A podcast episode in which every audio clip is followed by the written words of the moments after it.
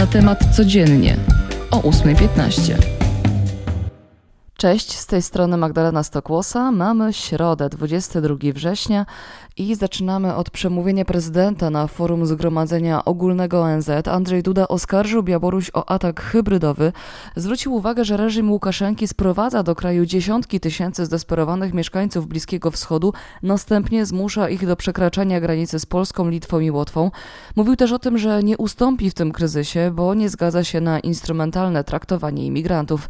Prezydent mówił też, że ma wątpliwość, czy bogata północ zdoła egzamin z ochrony planety przed zmianą klimatu, a także mówił o solidarności w walce z COVID-19. Więcej o tym przeczytacie na naszej stronie głównej w artykule Tomasza Ławnickiego. Polecam.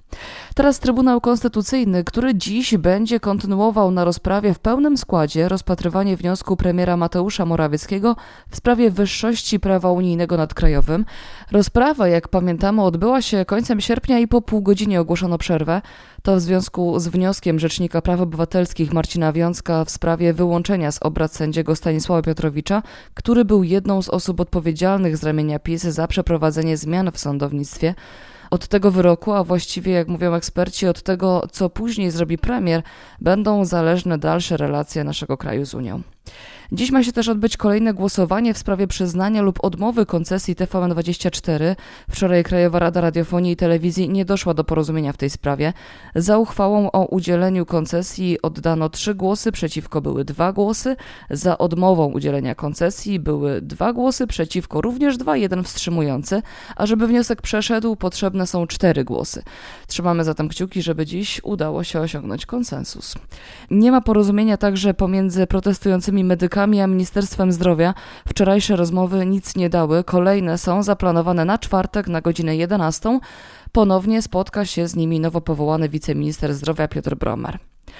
Teraz sport. Zaczniemy od niezwykłego sukcesu Roberta Karasia, który ustanowił nowy rekord świata na dystansie 5 razy Ironman w ultra triatlonie. W 67 godzin, 58 minut i 1 sekundę, uwaga, przepłynął 19 km, przejechał 900 km na rowerze i przebiegł 211 km. Tym samym pobił dotychczasowy rekord o 4 godziny i 41 minut. Zmieniamy dyscyplinę. Iga Świątek od drugiej rundy rozpocznie dziś zmagania na kortach w Ostrawie. Nasza tenisistka zmierzy się z Julią Putincewą. Warto dodać, że Polka w ostatnim rankingu WTA awansowała z ósmego miejsca na szóste. Reprezentantka Kazachstanu zajmuje natomiast 49. Dziś mamy bardzo ważny dzień dla naszej planety. Europejski Dzień bez samochodów. W wielu miastach w Polsce komunikacja miejska jest darmowa, tak jak na przykład w Warszawie, Krakowie, Poznaniu czy we Wrocławiu. Dzień bez samochodu wieńczy obchodzony w ostatnim tygodniu tydzień zrównoważonego transportu. No jego głównym celem jest zmiana zachowań mieszkańców, którzy często wybierają samochód nie tylko dlatego, bo muszą, ale również z przyzwyczajenia i wygody. Na koniec o jeszcze jednej zmianie. Mamy pierwszy dzień astronomicznej jesieni. Ta kalendarzowa przyjdzie jutro.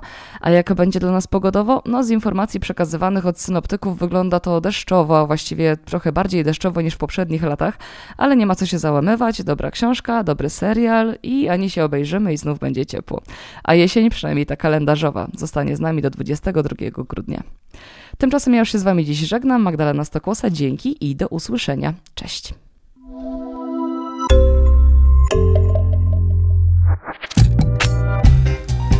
Na temat codziennie o 8.15.